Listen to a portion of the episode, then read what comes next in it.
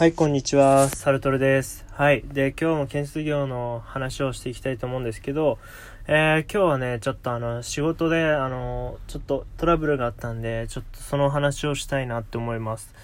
で、まあ、このトラブルなんですけど、えっ、と、僕の仕事が施工管理っていう仕事でして、その現場とかの、あの、工事自体を管理する仕事になってます。で、先日ですね、トイレ工事がありまして、で、トイレ工事はあの、水がね、あの、下の階に漏れてはいけないので、水が漏れないように防水をするんですけれど、その防水をした後に、本当にね、防水ができているかっていうことで、水をトイレにあの、トイレの床ですかね、に水を張って、下の階に漏れてないか確認をするんですよ。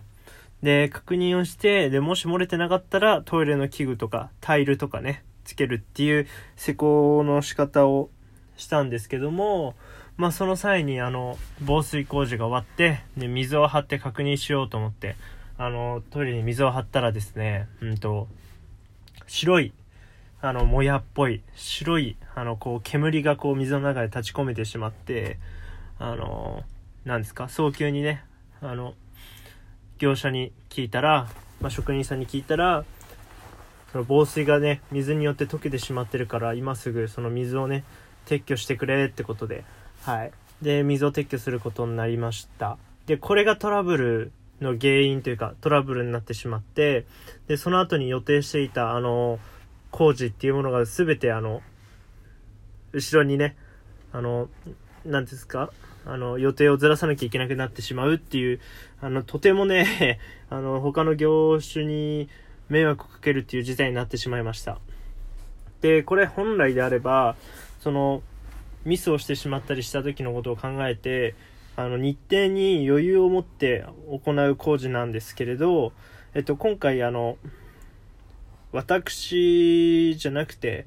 あの、別の方がね、この工程を作ってまして、まあ、それ通りに進めていたら、あの、思った以上に時間が必要だったっていうことで、その防水をやった時に、あの、固まるまで時間がかかるんですよね。やっぱり寒い時期は、あの、塗料の塊が遅いですから、まあ、それの時間をね、見誤ってしまったっていう感じで、あの、大変、いろんな人に迷惑かけて申し訳ないんですが、まあ、それでちょっとミスをしてしまったってことで、あの、今回気づかされたのは、やはりあの、余裕を持った計画、あの、管理っていうのが重要なのかなって思いましたね。はい。まあ、これは何事にもあの、一緒だと思うんですけど、まあ、張り詰めてやったとしても、いいものはできないってことなんですかね。あの、どうしてもね、張り詰めてやってしまうと、あの、焦ってしまいますから、ミスも多くなってしまうってことで、はい。もうどんな仕事でも同じことだと思います。はい。まあ、今回あの改めて気づかされたわけですけど、まあ、こういったトラブルってあの建設業割と多いと思うんですね。あの 完璧な人ではないっていうのとみんな口頭でのねあの予定管理だったりするんであの工程表っていうあの紙のね計画表みたいなのはあるんですけど、まあ、それでもやっぱりあの対人ですから完璧では皆さんないんで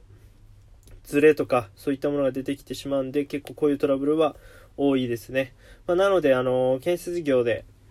ちょっとねなんか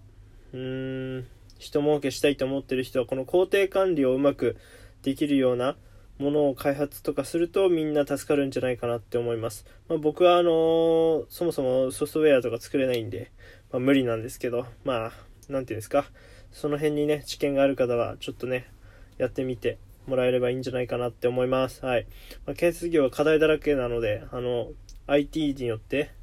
パソコンとかソフトウェアとか、プログラミングによる短縮作業によって少しでも効率ができればいいのかなって思ってます。はい。じゃあ最後までご清聴ありがとうございました。本日の収録は終わりです。はい。